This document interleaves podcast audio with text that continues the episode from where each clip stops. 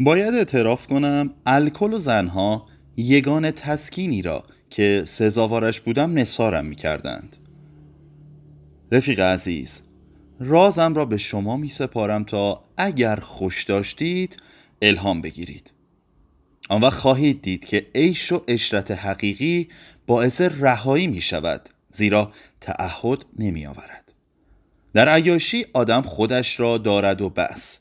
به همین خاطر باید آن را مشغولیت محبوب کسانی دانست که سخت شیفته شخص خیشند عیاشی به سان جنگلی است که نه آتیه دارد نه گذشته. از آن مهمتر آنجا نه وعده در کار است و نه عقوبتی آنی. عرصه های تجلیش از جهان مجزاست پیش از ورود به آن حراس را کنار می‌گذاریم. همچنان که امید را. آنجا گپ و گفت اجباری نیست. آنچه به جستجویش آمده ایم بی کلام هم کسب می شود. و اغلب حتی بدون پول. وای لطفا اجازه بدهید مشخصا قدردان زنان ناشناس و فراموش شده ای باشم که آن ایام یاریم کردند. امروز هم خاطره آنان آمیخته به احساسی است بی اندازه شبیه احترام.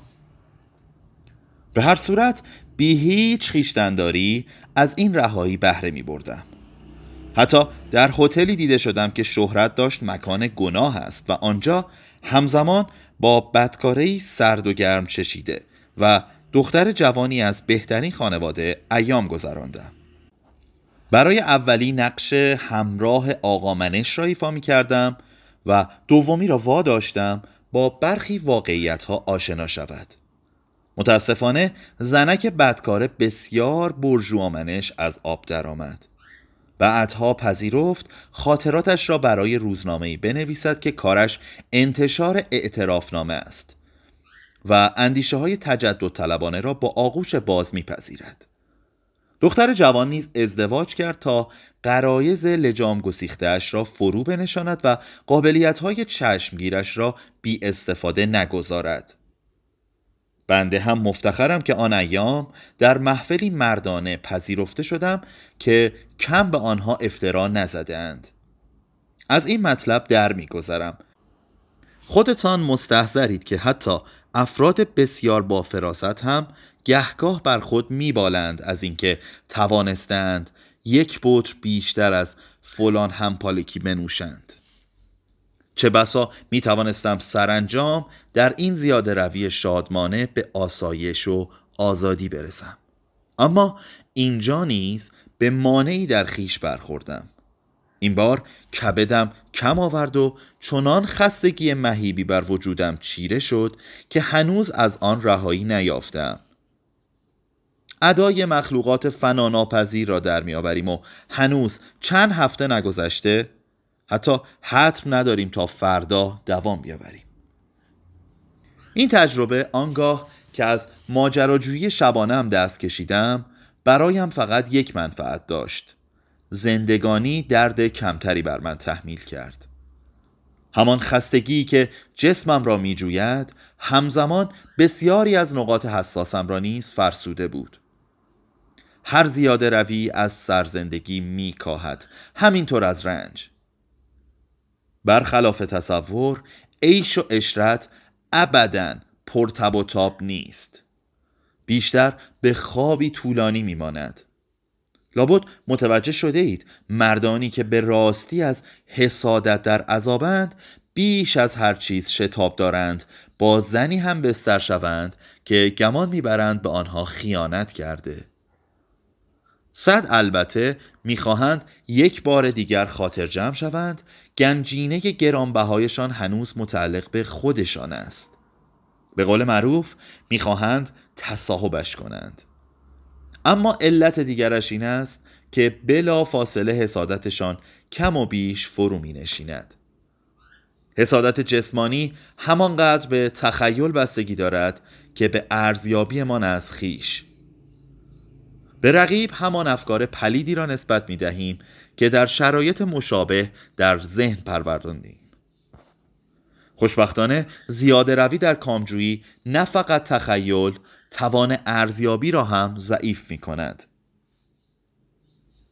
رنج همراه مردانگی به خواب می رود و همان مدت خفته می ماند.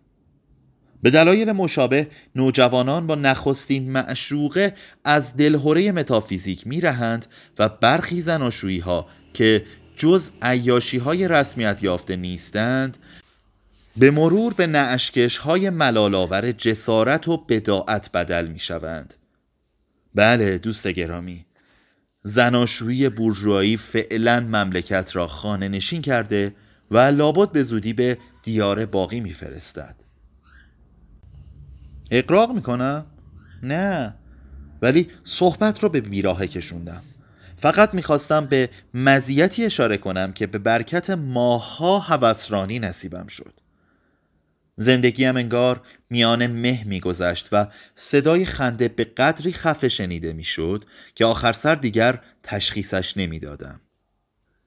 بی تفاوتی که تا آن هنگام بیشتر وجودم را اشغال کرده بود دیگر با ذره مقاومت هم روبرو نمی‌شد و رخوتش را میگسترد. توهی از عواطف حال روحی یک نواخت یا اصلا بی هیچ حال روحی شوش های مسلول با خشک شدن مداوا می شوند و کم کم مالک خوش اقبالشان را به خفگی دچار می کنند. این چونین بود وضع من که بی دغدغه از درمان می مردم. کماکان به برکت شغلم زنده بودم هرچند شهرتم لطمه دیده بود چون اختیار زبانم را نداشتم و آشفتگی زندگیم اجازه نمی‌داد منظم انجام وظیفه کنم جالب است بدانید بابت سخنان تحریک آمیز و گزنده هم بیش از زیاده روی های شبانم بر من خورده می گرفتند. اشاره های صرفا کلامی و هرزگاهی به خداوند در دفاعی هایم بدگمانی موکلانم را برمیانگیخت. لابد بیم داشتند ملکوت نتواند به قدر وکیلی با تسلط بیبدیل بر قانون مدنی از عهده حفظ منافعشان براید.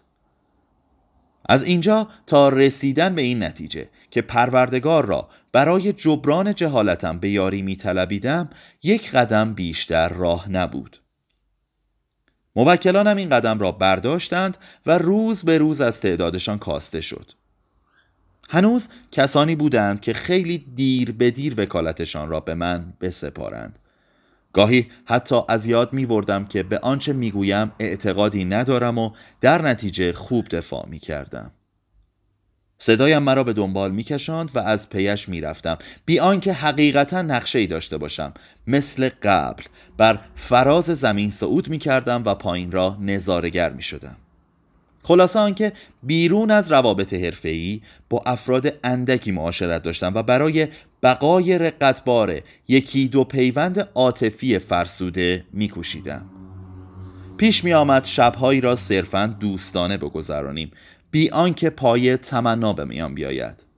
فقط با این فرق که من رضایت داده به ملال به آنچه به من می‌گفتند توجه چندانی نداشتم.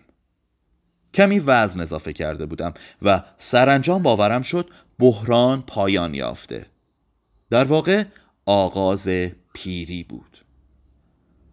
اما یک روز طی سفری که به یکی از دوستان معنسم پیشکش کردم بی آنکه بگویم شیرینی معالجم را می‌دهم در کشتی اقیانوس پیما نشسته بودم طبیعتا بر عرشه فوقانی.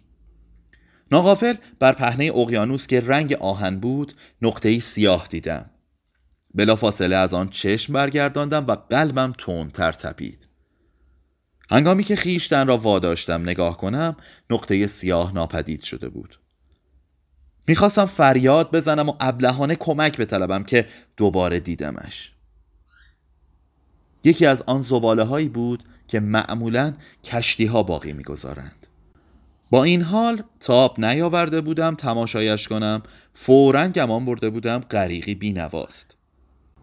آن وقت بی آنکه براشفته شوم مثل موقعی که آدم مطلبی را میپذیرد که از مدتها قبل می‌داند حقیقت دارد فهمیدم فریادی که سالها پیش پشت سرم بر کرانه رودستن تنین انداخته بود هنوز رهایم نکرده. نشسته بر امواج رود به آبهای دریا رسیده راهش را در سراسر عالم ادامه داده پهنه بیکران اقیانوس را پیموده و تا روزی که به آن برخوردم انتظارم را کشیده. این را نیز فهمیدم که همچنان منتظرم میماند. بر ساحل دریاها و رودها. خلاصه هر جا که آب تلخ غسل تعمیدم جاری باشد. شما بفرمایید جناب. مگر نه اینکه اینجا هم روی آب هستیم؟ روی آب آرام یک نواخت و بیپایان که مرزهایش با خاک مخدوشند. چطور باور کنم به آمستردام می‌رسیم؟ محال می‌دانم از این ظرف آب متبرک عظیم بیرون بیاییم. سیه های مرغان دریایی ناپیدا را نمیشنوید؟ اگر سمت ما فریاد می‌کشند ما را به چه می‌خوانند؟ اما آنها همانهایی هستند که سیه میکشیدند.